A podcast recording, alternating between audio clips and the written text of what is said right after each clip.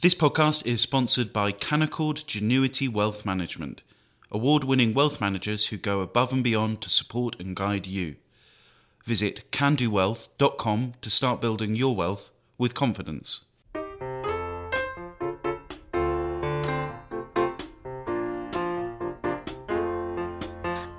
Welcome to Coffee House Shots, the Spectator's daily politics podcast.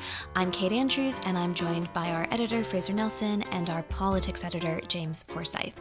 James, it's been going on for some time now, but yet again today, Jacob Rees-Mogg has taken a real aim at the civil servants in Whitehall.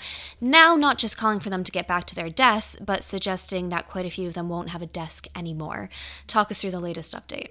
So the government's plan is to take the civil service back to its 2016 size, and I think the essential. This is the government saying that we're going to shrink beside the cost, we're trying to reduce the cost of government so that we can help people with the cost of living by cutting their taxes. Now, this move is obviously going to be controversial because people will inevitably say, well, the reason the civil service has grown in size since 2016 is that it has had to do lots more stuff, not only because of Brexit, but also because of COVID. So, are you asking them to do more?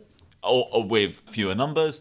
And then the other problem you're going to get to is people will say, well, hang on a second, everyone is criticising the Passport Office for being too slow and saying it needs more staff, not less. Now, I, I mean, to take those arguments in turn, part of the question about efficiency is do these uh, things like the DVLA and the Passport Office work in the most efficient way possible? Are they using technology to the maximum degree that they can? I, I, think that is unlikely. And then I think the other question is, you know, do we want the state to be doing all the things that it is doing? And I think that is the bigger question that the government needs to be prepared to tackle rather than civil service numbers.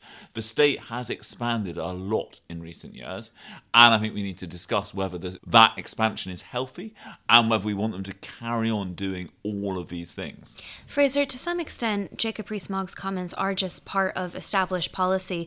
Back in March, the Chief Secretary to the Treasury, Simon Clarke, did a speech where he talked about how the civil service headcount had gone up 23% since 2015 16 something like 7% in 2021 alone. And it was just the government's ambition to get numbers back down to what they see as a more reasonable figure, trying to cut the headcount back down to 2020 levels in a few years' time. But he described it as a quiet revolution. Jacob Rees-Mogg is having a very loud revolution. Is he just trying to embed this as in, in, in, in a broader culture war, do you think? I think he's just trying to demonstrate that the government is doing something. I mean, when David Cameron made a big fuss about consolidating the public sector workforce, it was about 600,000 30 years ago. Um, in 2010, when Cameron came in, it was closer to um, 500,000, it went down to about 400,000. But they did that mainly by recruitment freeze, not by firing everybody left, right, and centre. You can just simply not replace people who leave.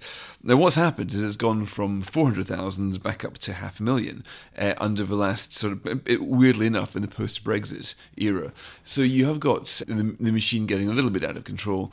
I was talking to a government minister recently who asked for an audit of what the department does. And the department was so sprawling that not even senior civil servants could give a list of what all was going on. And the minister was saying, look, our fundamental problem here is we've got a government that has grown out, out of all proportion to its usefulness and there's no doubt that one of the biggest costs facing people right now is the rising cost of government. Boris Johnson's taxes stand at a 72 year high. This is putting people, uh, you know, the government has never helped itself more to other people's money than it's doing right now under the supposedly Tory government. So, what's having um, Jacob Rees-Mogg be saying is yes, we recognise that we need to slim down a little bit.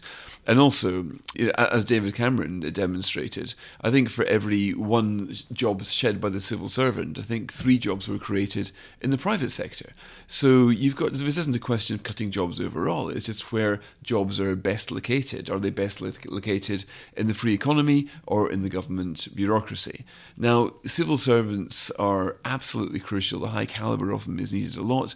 I am, you know, at all, not at all anti-civil servants, but I do think that there there are serious questions. When Boris Johnson's having his I find rather ridiculous sort of fortnightly meetings asking his ministers, right, guys, come up with some ideas to help with the cost of living. The biggest idea is that he can stop taking so much of other people's money, and he can slim down his government and find more efficient ways of doing it. That the government finds efficiencies in the way that so many households are having to do right now. James, on that point about the, the biggest issue facing government and people right now, the spiraling cost of living crisis, it's been a week of bad news across the pond in the US. They got slightly good news that no guarantee, but perhaps inflation has started to peak. Uh, the headline rate dropped from 8.5% to 8.3% on the month. Here in the UK, however, it's just been a barrage of bad news. Um, growth was 0.8% in the first quarter this year. That was lower than what the consensus was suggesting. The economy slightly contracted in March by 0.1%.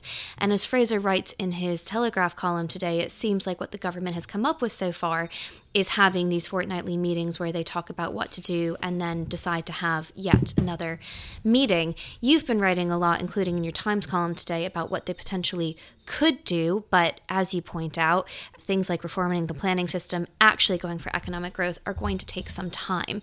In terms of the news we got this week, in terms of what's going to happen in the immediate future, what are their options?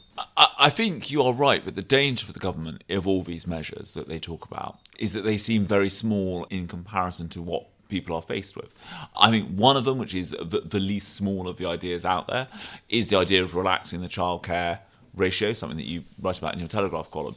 Now, this idea has been around since the, since the coalition, and interestingly, at the time when that idea was dropped, uh, the rationale, the explanation given to me was that the truth is we couldn't have as relaxed ratios as France because this only applies in England. English children were not as well behaved as their French counterparts, uh, and, and, this went into a long discussion about the different ways in which um, was ch- that a sci- was that a scientific claim? Re- no. well it's an argument about the way in which children are raised, and and, and yeah. So, by the way, Swedish children are completely unruly.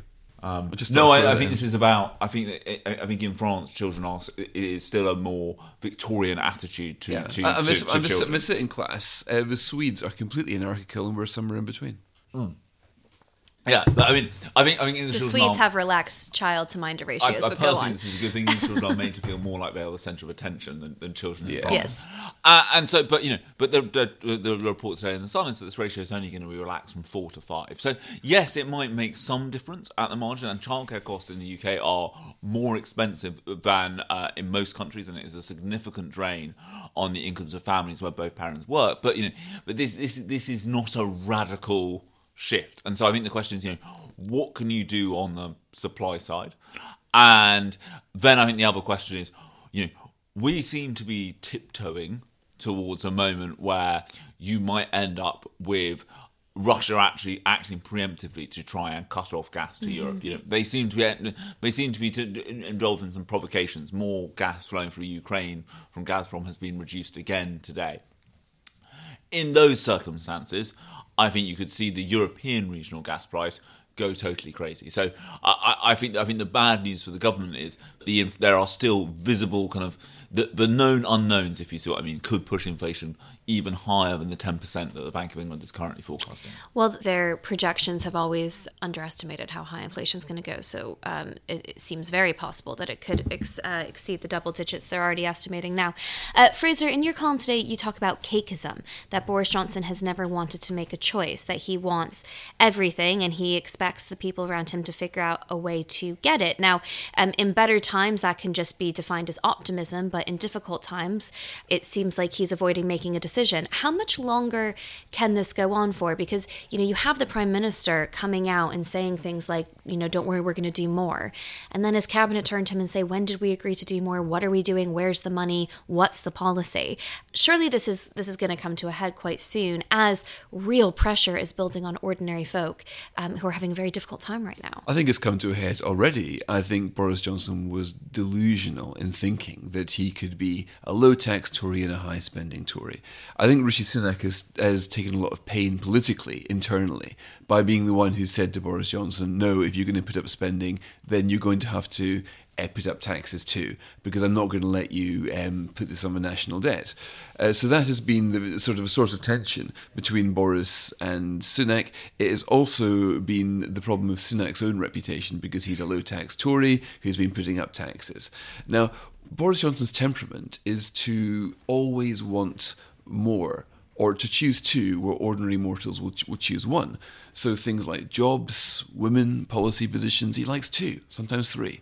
Uh, where most of us would have to go for one. Now, this uh, his this has tended to work for him, broadly speaking, throughout his life. And he always takes the view that he took the number 10 redecoration. Let's spend the money, and then some nice chap will come with a checkbook and sort it out later. And that did happen with his redecoration, but right now he just spent 400 billion quid on his lockdowns. There is not a man with a checkbook big enough to come and cover the cost of that.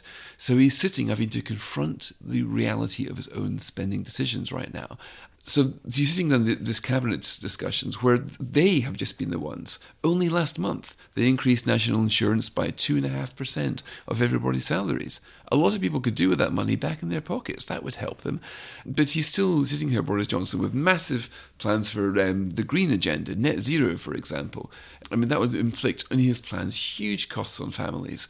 He's planning to do these infrastructure splurges predicated on commuting springing back in a way that it just simply won't. We've been out of lockdown for nine months now, and train traffic is still about 20% down. Traffic on the London Underground is about a third below its pre pandemic levels commuting patterns, the five day a week office jobs, do not look like coming back anytime soon. So now is the time for him to be thinking what can I get rid of? What plans made sense? Pre pandemic, what made sense pre credit crunch, or rather cost of living crunch, that do not make sense now? He hates choosing. He hates working out that if you want A, you cannot do B. If he wants to reduce the cost of his government and other people, he's going to have to reduce the costs of his government. There is no third way this time. Fraser and James, thanks for joining me, and thank you for listening. Thank you for listening to this episode of Coffee House Shots. If you enjoyed it, please leave us a rating and review. And to keep up to date with the world of Westminster, sign up for unrivaled insight and analysis with Isabel Hardman's Evening Blend newsletter, delivered to your inbox every weekday evening. Sign up at www.spectator.co.uk forward slash evening hyphen blend.